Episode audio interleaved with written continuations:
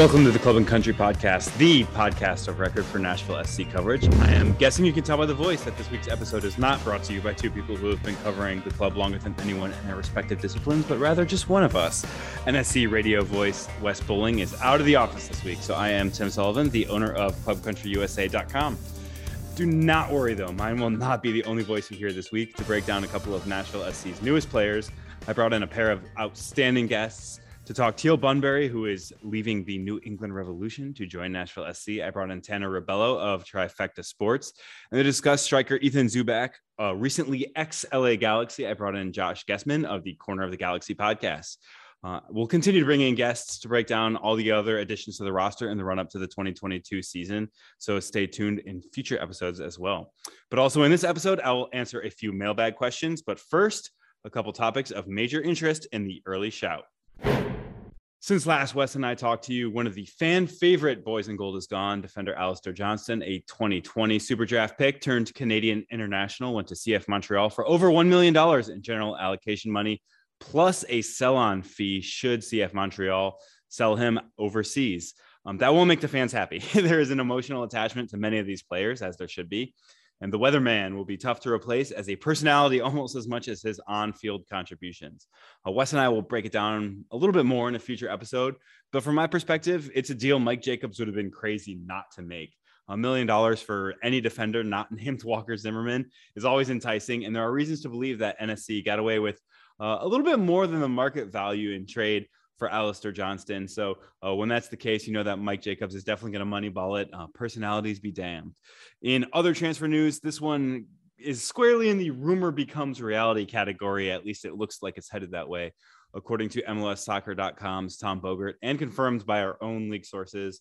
Nashville SC is closing in on signing former New York Red Bulls midfielder Sean Davis. Wes and I have been talking about him for a few weeks now. First in NYRB will never let him go terms, and then hey, it seems possible terms. And hopefully soon we'll be breaking down what he brings. And soon we'll be breaking down what he brings to the 2022 edition of the Boys in Gold. But I don't want Wes to miss out on all that fun. So we'll cover that one when it becomes official. Now we bring in a pair of guests to bring you everything you want to know about the new striker pair for Nashville SC. All right, to talk a little Teal Bunbury, we bring Tanner Rebello on the pod. Tanner is the founder of Trifecta Sports, where he's be, been covering the New England Revolution and other sports in the region since 2016. He's also the newly minted communications director of North American Soccer Reporters, joining me on the board of that organization. Tanner, how are you doing? Good. How are you, Tim? Oh, I am doing super well. Very excited to get to learn a little bit about the newest or one of the newest boys in gold, uh, which is a very weird way to talk about an adult man. But hey, the, the, the conventions of talking about soccer are what they are, I guess. Um, first things first, uh, longtime MLS fans are, are, certainly familiar with with Bunbury, but not all Nashville SC fans have been following the league throughout his career. So, what sort of player is he, kind of on the broadest level? He's a hard worker. He's willing to do pretty much anything he's asked to by the coaching staff, and I think that is rare in a striker. Usually you think about a, a forward and you know they're looking for the back of the net, but for Teal, he'll pretty much work any position the coaching staff needs. So he'll work back on defense. He'll play away from the goal. If you need him to score, he will as well. He still has some legs. Um, you know, he still can have some pace at 31 years old. Um, but you know, primarily for the Revolution, last year he was coming off the bench for them. He was a mm-hmm. backup mm. forward, and you'd come on and uh, create some pace and create a different look in the attack. So I think if you're a Nashville fan, you're getting a player that still has energy um, and will play hard for you, and you know could do a bunch of different things that you know they're going to like to do. Yeah, I mean he has played both striker and winger in his MLS career. Which one did he play more of, or was it just whichever whichever depth player that they needed to have come off? It's really whatever they needed to mm-hmm. the Revolution, and um, you know he kind of flipped back and forth between winger and um, striker uh, okay. throughout the season. So it was really just uh, depending on the situation they were in. Which one kind of worked better for him, or, or was it just basically he was equally good, whether it was you know Buksa coming off or or whichever winger needed to come off? I think he looked better as a winger, but that's also where he primarily okay. was more working back on defense. Um, okay. So, so you mentioned, you know, a, a, good defensive winger. I'm sure Nashville SC fans. I'm sure Nashville SC's technical staff is not going to be surprised by that, but they'll be very happy to hear it. What sort of attacking characteristics does he bring? You mentioned that he's not a guy who maybe needs to go out and get goals to kind of be happy on the pitch. What sort of game does he bring on that side of the pitch?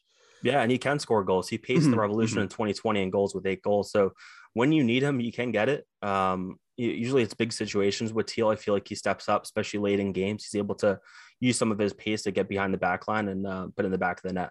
Hmm Now he does he does still have that pace as you mentioned, but it sounds like especially kind of maybe being used as a super sub, he might not have like the 90 minute legs to go, um, especially out wide, but maybe at forward either. Is that probably fair to say at this point? I think that's a fair assessment. I, I Mhm. think if you just look at, but if you also look at the 21 Revolution, if you look at their forward group, you had guys like Adam Buksa, Gustavo Bo, two DPs. So Yeah. for Teal, he was fighting for minutes with players who at this point are beyond his uh, talent. So I, I would imagine the 90 minute consecutive matches are probably behind him, but I think he still has it in him, if I'm being Mhm. honest. hmm Um, so he played over 1,200 minutes, and you know, as we've kind of talked about already, mostly as a sub, but um, he wasn't exactly like a, a depth player either. He was kind of a, a key player off the bench. What made him expendable for New England? Is it just maybe freeing up some salary, get, getting a 31 year old off the books? What is it that allowed them to say, okay, th- this guy can go in free agency? I think a lot of it was bringing in Sebastian Lletget and they were trying to clear up cap space. So I think Teal was the obvious person to go in that situation. And I think they weren't really willing to protect him either in the expansion draft. So I think that played a big part of it. hmm Now, um, you know, since you mentioned Leggett there, this is a, a revolution team that returns most of its important pieces. I would say he's um, he's probably the second most important piece that is actually going to end up leaving behind Tajon Buchanan. Is this an upgraded roster basically with Lletget, with Omar Gonzalez? Is this an upgraded roster on last year's, you know, record setting team? Do you think that they can even be better this year?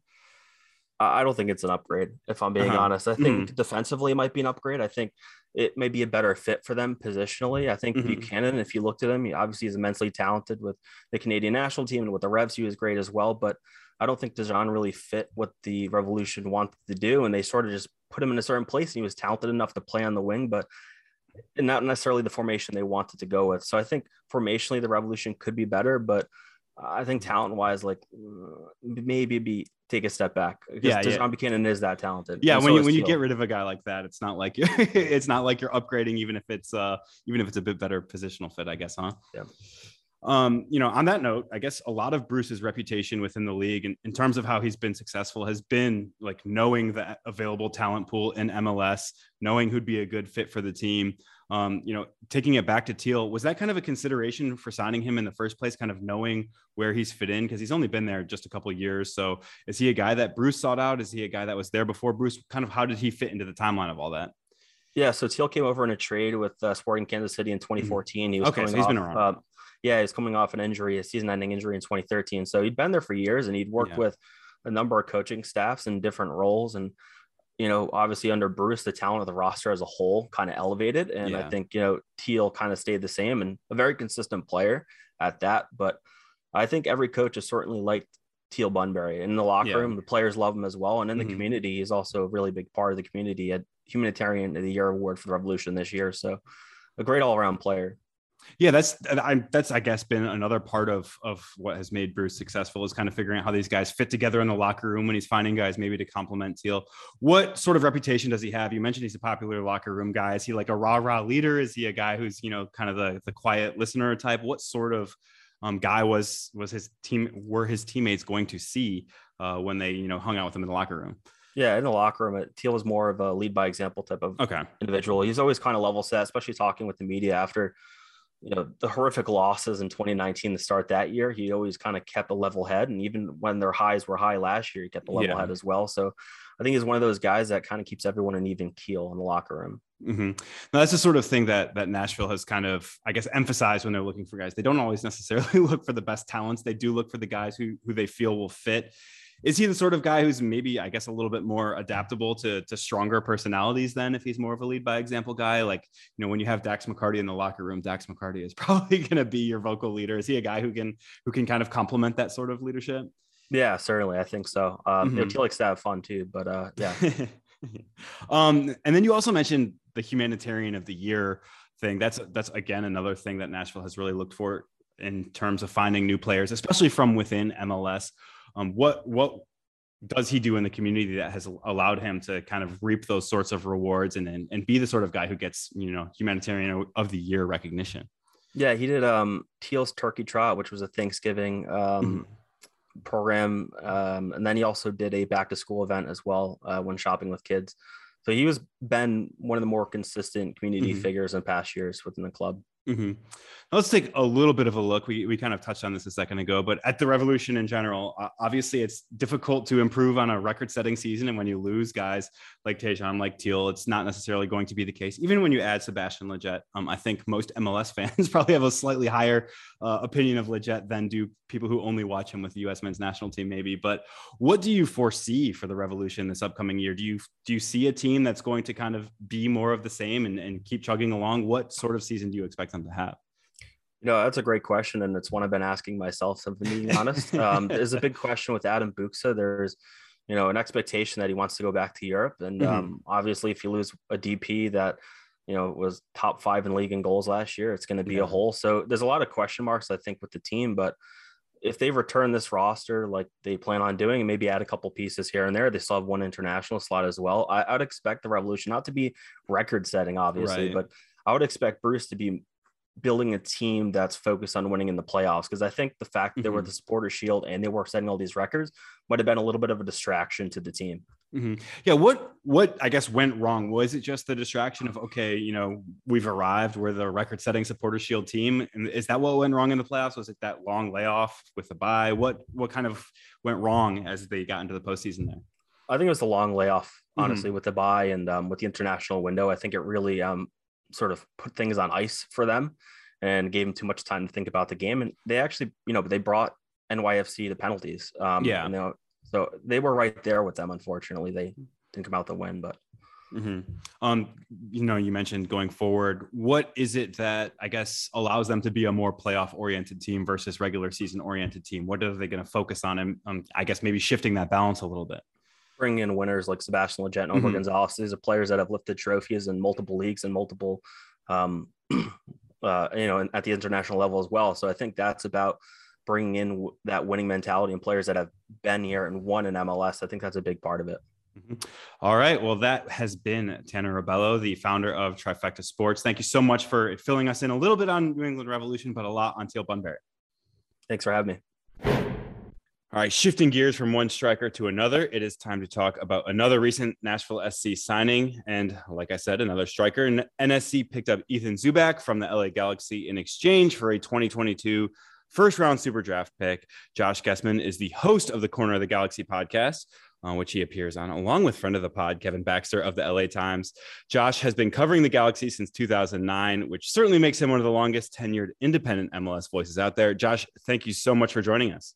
Tim, I think you found the best way to call me old, but I appreciate that. Thank you very much. Hey, if I'm gonna call you old, I better do it in a very uh, in a very glowing way. So. I, it, it, it, was great. I, we're, we're used to that. We talked with Sacha Kljestan not too long ago, and anytime anybody asks Sacha Kljestan, they start with, "Well, you're a veteran." I'm like, "We we know that means old, right?" he's like, "Yeah, that's what I mean." So I'm like, "Okay, cool." Well, the guy that we're going to talk about is not a veteran. He's um, a little used, at least at the MLS uh, level, in Ethan Zubak. So mm-hmm. first of all like I just said, a lot of people probably haven't seen much of him. What style of player are they going to see when Ethan Zubak does finally hit the field for Nashville SC? I, I mean, he's at his best, he's a hold up striker, right? Mm-hmm. So you're looking at a target guy. He has a little bit of the height. He has bulked up, and certainly last season, at the beginning of the season, he showed probably the best version of Ethan Zubak that we have seen. Uh, he got the starts. He played in 18 games. He started six games um, you know, last year. And most of that was front loaded towards the beginning of the season when there were some injuries and some other things that were sort of happening in midfield. The Galaxy didn't have all their players in. Um, and so Ethan Zubak sort of filled in um, in places whenever Chicharito either they wanted to move him in a different position or play mm-hmm. somebody up top with him, Ethan Zubak was sort of playing in those positions um, and, and, doing that. So at his best, he's a target striker. He's he's decent at hold up play. Um, I, I, want you to say he's a really good guy so I don't want everybody to think that this is like some sort of thing. Mm-hmm. It, the, the ceiling on him for me is low.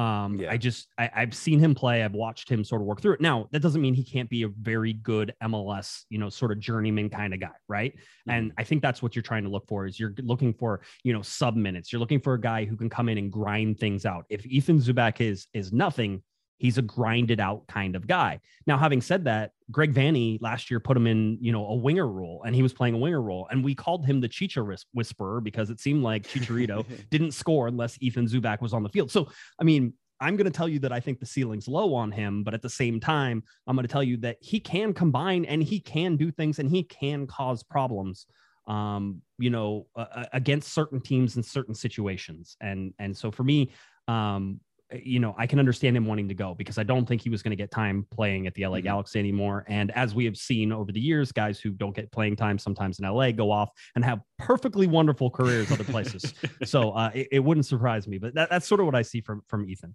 Yeah, you mentioned that he's he's got that hold up play to him, that he's he's a bigger guy. That makes him very different than Chicharito. Does a striker like Zubak leaving the Galaxy maybe help, I guess, clarify a tactical plan where they can kind of build around more of a Chicharito type striker, or is it just kind of completely external to that? it's external. I mean, I don't okay. think he was really. Uh, I don't think he was planned on getting as many minutes as he did. It was sort mm-hmm. of necessity that that made it happen. And and listen, he played very well in the limited amount of minutes that he had. You know, just under 700 minutes last season. Um, one goal, one assist, that type of thing. I mean, those numbers don't jump out at you and say, "Oh, I'm getting a world beater." But having said that, um, you know, he played in difficult positions and he played in crunch times and he played in in games that mattered to the LA Galaxy at the beginning of the season when they were getting wins. I mean, if you really want to say, you know, why did the LA Galaxy struggle down the stretch in the second half? Is maybe there wasn't enough Ethan Zubak type players on the field. I think that would be a stretch, but I can understand somebody trying to make that argument. Um, and I've seen that argument being made. I mean, there, there's you you you look at the technical ability and there's something there. Mm-hmm. Um, it, it's not some he, he's not going to be technical with the ball. He's sort of a hit me, move, hold the ball, mm-hmm. fight off a defender, distribute, and then run around and sort of get in position to try to be dangerous at the next ball, right? So it's a lot of that. It's a lot of moving forward, being in a dangerous position, stopping, moving the ball back, trying to find myself in another position. So it's a lot of movement and it's a lot of off ball running, and he does that well. Um, so you know, if that's what you're looking for, and it's maybe it's a change of pace for what Nashville needs, then he can fill a role. I want to say somebody like Alan Gordon, if people are familiar with yeah. Alan Gordon, just being able to come in and change a game by the way that he plays. That's not Ethan Zubak, but it could be if he develops that skill set. Um, but that's sort of the same frame of mind that I sort of see him mm-hmm. in as as you're trying to sort of place him in, in the squad. So from that perspective, it sounds like maybe there wasn't a natural fit with what the Galaxy want to do on a regular basis with what he does. So do you see this move as, as something that's uh, obviously it, it sounds like it's mutually beneficial. Does it seem like it's better for the player? Does it seem like it's better for the galaxy? Who's who's really i guess benefiting the most from from moving him along? I think if and i don't have any inside knowledge on this so i'll say mm-hmm. this is this is what i think. This is what I, I, can see from observation is i think he, you know at the end of the season greg vanney said I don't think you're going to play that much next year. And Ethan Zubak said, well, then can you move me? And Greg yeah. Vanney said, yes, we can. um, and I think that's how, and listen, you know, you have Dave Romney on, on, on Nashville, who mm-hmm. is who is in uh, our, our show um, because I was a defender growing up, not at any level. Let's not pretend I was good, but because I was a defender growing up, I am I am partial to defenders, always have been, and I will I will defend defenders. And whenever Dave Romney left the Galaxy, I was like, this is a mistake. They're gonna they're gonna see mm-hmm. that he didn't get enough playing time with the Galaxy, and now he's gonna go off and have a wonderful career, and he is doing that. Um, and I can see sort of that with Ethan Zubak. I think maybe not as much. I haven't seen as much from Ethan Zubak that gives me sort of that glimmer of hope that says, oh, you're going to be successful somewhere else but I have seen enough players leave the galaxy in this type of situation and go on and, and develop themselves into something that you didn't think and probably they wouldn't have developed in LA. Um, yeah. LA as an offensive team is very difficult to break into if you're a young American player. Good luck getting you know a, a a a some time in that offensive part of the field, just because the Galaxy usually have three designated players, and usually they're all centered either in the central midfield in that offensive part of the field. So you're probably not going to play. Um, for Ethan Zubak, this is a chance for him to sort of earn those minutes and, and find a place to do that. And um, I think he can be a good role player for you. Because of that, uh, I guess logjam up top a little bit. He played primarily for the USL team until the last couple years when he got significantly more MLS minutes. Um, I don't know if you guys get a chance to watch a ton of the USL team. Did you see him develop in that time though? Has he added to his game, or is he a guy that you kind of know what you're going to get from from 2015 until today? Yeah, I mean, there's there's levels to that, right? I mean, he's I mm-hmm. think he's he's developed certainly physically in terms of being able to play more physical, um, and being able to sort of bump and take those those knocks whenever you're trying to play the hold up sort of number nine. So I think the USL level helped him with that, and so yeah. he got better in those skills.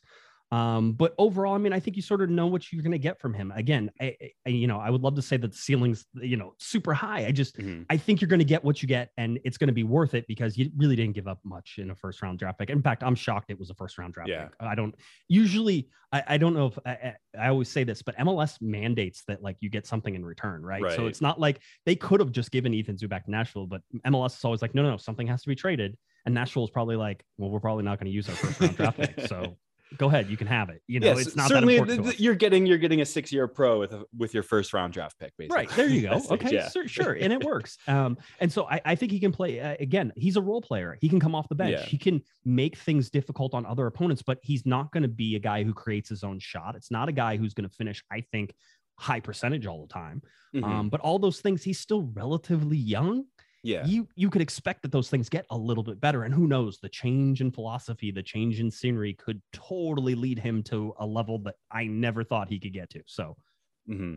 now he is a guy from the inland empire. He came up through the galaxy system on the way out essentially for a pittance. Is this is this i don't want to say it's an indictment of the galaxy's academy system as a whole by any stretch of the imagination but is it is it one that they feel like they they didn't get exactly what they were expecting out of the player as he came up through the system I mean, developmentally is always interesting for me because yeah. I think you're going to say that 90% of the players you're not going to get kind of what you the ultimate goal right. is. Uh, he played at first team. He played on the first team. He has games under his belt. He was an MLS player, and you know, in 2019 and 2020, he had 15 games played. 2021, 18 games played. You're talking about a guy who knows what it is to be in Major League Soccer and knows how to play and knows the physicality, knows the travel. So you're getting that from a guy who's relatively young and can and can play soccer. So I mean, for me, the the the indictment against the LA Galaxy system is more that they have failed to keep a lot of the guys that maybe um, had higher ceilings and sort of kept the guys who mm-hmm. were middle of the road.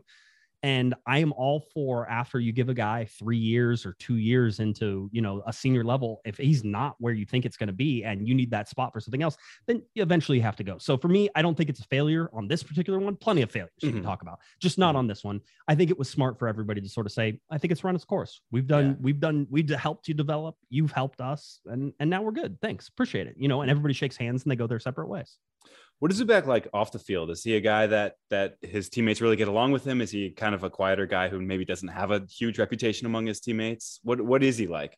I don't, I, you know, it's, it's interesting. Um, I don't know a ton about him. And I mm-hmm. think that that sort of goes to say something. Usually I hear yeah. about things from other players and the guys seems like a perfectly nice guy. Uh, just got married. He was on his honeymoon doing all that. I saw his, his wife was on her bachelorette party in Nashville, which uh, is just, come on right perfect perfect yeah. yeah. Um so you know uh he was he was living i think closer to me so south of la mm-hmm. um, sort of in and around this area, which is usually for, I think, a little bit of the quieter guys, right? You know, it's one of those, it's like, hey, you know, yes, I'm a professional athlete. I want to stay quiet. I'm not a South Bay, close to LA guy. I want to be a little bit down, maybe further in Orange County, that type of thing. So, um, by all accounts, he's a super nice guy. Anytime I've talked to him, has always been super courteous. So, I mean, I think you can expect that he's he's a seasoned professional at this point too. He knows how to talk and interact with people, and I've right. never heard you either hear stuff about guys who are who talk a lot and who are boisterous, or you hear about guys who are problems. And I've it's neither yeah, of those. So right. he's I think I'm sure he's perfectly fine in the locker room. That's the middle like two thirds of the rosters. I don't hear anything about. So I'm sure they're fine. um, real quick, switching gears away from Zubak for for one last question here. Nashville SC moving to the Western Conference this year. Um, did not get to play the Galaxy in, in the first couple years in the league are LA fans excited to finally get a chance to play Nashville? Is it just kind of ho hum, more expansion? What is it like for for Galaxy fans? Let's see if I can get myself in trouble. Um, I said, I said, oh look, Nashville got promoted because being in the Eastern Conference is a cakewalk. Uh, as far as I'm concerned. And everybody's like, no, look who won MLS Cup. I really don't care. Um, seeing the travel and just the things that happen. Obviously, you guys more in a little bit more in the middle of the country still have mm-hmm. a lot mm-hmm. more travel than a lot of the East Coast sides. But the travel is going to be ridiculous for Nashville this year. If yeah. you look at just going to the West Coast and coming back and doing all those things, I think that Nashville is a supremely talented team. I love the defense first sort of uh, mentality. I think they're, I think the the games will be super interesting to play. I'm excited that Nashville is coming and that the Galaxy will get to get, go play Nashville as well. So I don't know if Galaxy fans are excited, but I will know that there's some trepidation as well whenever you take, you know, a top you know, four or five team in the Eastern Conference and you're going to move them over. I mean, I thought Nashville was my dark horse to take out the Revs and do everything mm-hmm. else there because uh, I was convinced that Bruce couldn't beat uh, the Nashville defense. Um, so I was I was all on that train. I was ready to go there. Um, and now seeing that they're in the Western Conference, Galaxy play them twice, I- will say I don't think Galaxy fans should be excited about that prospect. Um, I don't think the points are going to come easy, and those are right. points that you know the Eastern Conference getting an expansion team like Charlotte I mean, you'd have to imagine that Eastern Conference teams are jumping up and down once again. It's like, oh, mm-hmm. look, we traded out one of the top teams in the Eastern Conference for a team that's probably in the middle to bottom, although we really don't know how Charlotte's going to shake out yet. But mm-hmm. that's that's what I see. I see Nashville coming into a Western Conference that has Seattle. You know, it's like uh, Seattle and Sporting Kansas City, and now Colorado. You have to talk about them as well. Are sort of the top three teams, and then it's everybody else. Nashville probably is the fourth team in that top top 4 mm-hmm. If that sort of holds out if the Eastern Conference translates to the Western Conference, which sometimes it might be. But there's going to be a lot of teams in that center, and I think Nashville can probably be one of those leading teams on the on that top of that core of the Western Conference. Is there an expected bounce back for the Galaxy? Are they supposed to be right in that mix too, or is it going to be maybe a, another year of of a little bit of a disappointing season? They've they've they've done away with about 10 players 11 players about 11 slots open that type of thing. And uh, signings apparently are coming. They're not here yet. Um, so it's a tough one to sort of sit there and say oh the galaxy are going to be better. I would assume that if the core stays the same i get in trouble with these assumptions all the time. If the core stays the same and the Galaxy are more familiar with the system they're playing with Greg Vanney, what he's mm-hmm. expecting, all that stuff, that the Galaxy get better without adding any other pieces. But those pieces, one of them is going to be a designated player, are important. So, um, yes, I would love to say that the Galaxy, quote unquote, bounced back, even though they had enough points to get into the playoffs and got screwed by a call. Um, all those things are are absolutely, you know, can, can sort of fit in there. But um, I think it's a lot of unknown right now. I think it could go either way. I'm I'm I, am i have watched this Galaxy team go from uh, go from highs to lows, and so uh, I, I I could see it being a low. I could see it being a high. Well, Josh Gessman, the host of the Corner of the Galaxy podcast, filling us in a little bit on the LA Galaxy there, but more importantly, filling us in on new Nashville SC signing Ethan Zubak. Josh, thank you so much for your insight. Hey, Tim, thanks so much for having me. Appreciate it. Many thanks to Tanner and Josh for each of their insights. Now let's run through a few quick mailbag questions. Uh, even with Wes out of town, I did not want to give you guys uh, the opportunity to miss out on, on having your piece of the show. So we will start with one from Sean White, who says, I'm sure you guys are already going to cover this at great length. And Sean, I will interrupt you to say, yes, that is correct. But how does the addition of Sean Davis affect the lineup in the middle of the pitch? Uh, Wes and I will get into this in greater detail, uh, both when Wes returns and hopefully the signing will be official by that point. But I do want to quickly touch on the implied question here, which is how would any new central midfielder fit into a lineup that already boasts Dax McCarty and Anibal Godoy, along with up and comer Brian Anunga? Um, well, for starters, uh, when you look at Dax and Anibal specifically, those guys each played about 2,200 minutes last year, which is just about two thirds of what is available. So there are minutes available for somebody. And then um, the unfortunate reality is that Dax McCarty is getting up there in age. And I, I always have to point out that I uh, feel very dirty saying that about somebody who is younger and in much much better shape than I than I am. But Dax does need to have his minutes managed a little bit. Um, and Godoy is almost certainly going to take part in multiple international windows with Panama. Um, there are FIFA windows in March, uh, May through June, which um, MLS is not participating in fully. And then September with the World Cup coming up at the conclusion of the MLS season. Um, just 16 days after MLS Cup, the uh, World Cup begins. So that's something that if Nashville SC makes it deep into the MLS Cup playoffs, he's going to be uh, forced into a quick turnaround. So you don't want to have to strain that guy as he has his opportunity to probably play in his last World Cup if Panama is able to make it to Qatar. Um, so when you look at what those two guys have in terms of managing their minutes, and then you look at what Davis, if it is Davis, which we're expecting, um, he's a guy who played every single minute for Red Bulls last year. Um, Dave Romney missed the finale for Nashville SC, the regular season finale was the first game he had missed in his Nashville SC career. And with that, he allowed Davis to become the only field player in the league to play every single minute for his team. So that's something that uh, when you look at his ability to go out there and play every single week, play every single game. Um, Nashville's going to give him the opportunity to not have to do that, but potentially the opportunity to be able to do that if he really wants to and is healthy over the course of the year. Um, at 28 right now. He's going to be 29 before the season begins, but at 28 right now, he's a couple of years younger than Godoy, a few years younger than McCarty. So he's got maybe a little bit more energy to him. Um, so that's something that you you take a look at and say, okay, this is a guy who um, you're going to rely on for probably more minutes than either of those guys. Um, I would expect him or really any incoming signing, any high profile incoming signing, especially to lead the central midfield in minutes while um, both McCarty and Godoy get the lion's share of the remainder with when healthy and Anunga getting a slice of the pie as number four, maybe not quite the same size of the, of the piece of pie as he's had over the past couple of years. But um, when you uh, lose your minutes because a very talented player is coming in, um, there are still minutes to be played. That's something that I don't think Anunga will be all that upset about. Trevor Bryan asks kind of an offshoot of this question, which is Is there a version of the lineup that includes Godoy, McCarty, and Davis? I keep brainstorming, but can't come up with a formation that doesn't leave Lovitz, Leal, or Loba off. So I guess when you, if you want to keep all of Lovitz, Leal, and Loba on the pitch, it's going to be a little bit tough. But if fans think back to uh, plenty of times in the 2020 season when there were striker injuries or at, at times uh, for game planning and game management purposes, um, game state purposes when Nashville was leading late or trying to hold on to a draw late at times in 2021. You saw a, a flat 4-3-3 with with three true central midfielders.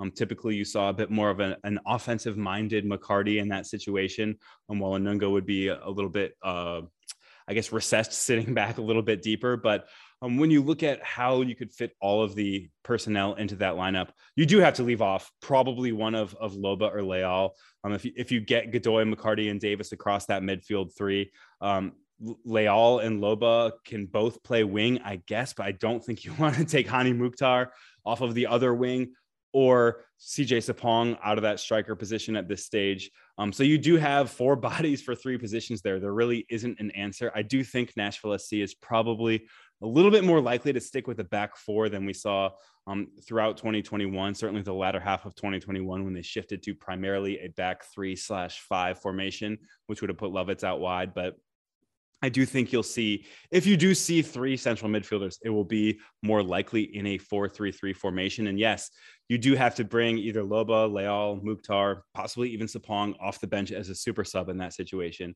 Um, I think too much talent is probably one of the problems that Gary Smith will not be too upset to have, obviously. Um, John Mueller, a regular question asker in these uh, spaces, asks Do you think the front office will add a forward thinking right back before the season starts, or will the rotation be Cozy slash Miller until the summer window? Miller is a solid but limited defensive fullback, whereas Cozy is obviously a bit of an unknown. Um, obviously, uh, right back Eric Miller is not a popular guy among the fan base. I think most regular listeners and, and probably a lot of the people who talk about Nashville SC in the places online that Nashville SC is regularly talked about know that I think that Miller kind of gets a bad rap. Um, he is not going to be a guy who's going to go out and change games going forward. That is fair. Um, Irakoze Donasiyano is a guy who like John says, we don't know a ton about, and particularly not at right back. Um, I believe his loan contribution was at New York Red Bulls. I was sitting right there in the front row, and um, he he was a guy who came in as a central midfielder, even though we were expecting him to be a bit more of a right back. Um, he obviously has the ability to play either. Virginia, the University of Virginia, that is, played him as a right back, kind of in preparation for his professional career during his senior year. There's the understanding was this is a guy who is making that transition. Let's get him ready for it. So it's definitely something that he's expected to be able to do. We'll see exactly how he fits into that. We don't know if he's going to be an offense first fullback. He was really not that at the college level. He's a guy whose skill set has been honed a little bit playing with Oklahoma City Energy last year, playing a little bit with Nashville SC in that game that I mentioned, and training with Nashville SC as well. So he's a guy who's um, despite being kind of old, he's I believe he's a 24 year old second year player. That's not something you see a ton of in Major League Soccer nowadays, but he's a guy who's still developing, and we'll see how he fits in. All that said, um, I don't think an offensive piece at fullback is really all that necessary if you kind of want to port it onto what Nashville SC has on the field in that instance at this point, anyway. Um, a right back doesn't need to be activated for the attack to function because you saw the attackers, the the front three, the front five, kind of come into their own over the course of last season. They don't need help from that deeper lying line necessarily. Um, Johnston was already a second banana to Dan Lovitz from the fullback position. Um, Lovitz was one of the better creators in the entire league from the left from a creation standpoint. And Alistair Johnston didn't need to do it and didn't do a ton of it. I don't think uh, if you have to replace him, which obviously Nashville SC does have to replace him, that is not an option that they have at this point but you don't need to replace him with a guy who's able to do a bunch of stuff of offensively because that's not what he was providing you anyway. So we'll see exactly what happens, whether that's rolling with some of the guys who are on the roster right now or picking somebody up. I do think, regardless of what style of player you see Nashville SC uh, pick up, they do pick up a right back. It's a position where they can really up, upgrade really quickly. Um, whether that's a guy coming from overseas, a, a former U.S. international, for example. Um, obviously, there are some guys out there who um, have gone overseas and could be looking to come back to Major League Soccer to get more playing time in the run up to a World Cup.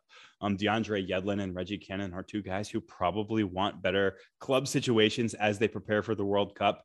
I think either of those would turn Nashville SC from uh, a club that people think could be uh, an MLS Cup contender to potentially as, as as good as number one in people's pecking order, number one to Vegas, for example, if you pick up a guy of that caliber.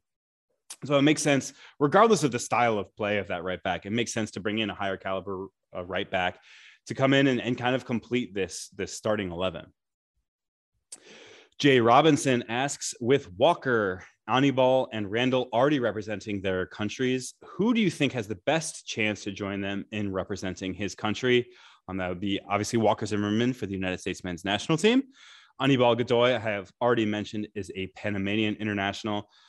And Randall Leal is a Costa Rica international who's um, at times at odds with his with his federation lately, but is a guy who um, I would expect if Costa Rica makes the World Cup, um, does not look super great for them right now. But if they do make the World Cup, I would say that he's a guy who's um, certainly in the running to make it to Qatar with Costa Rica.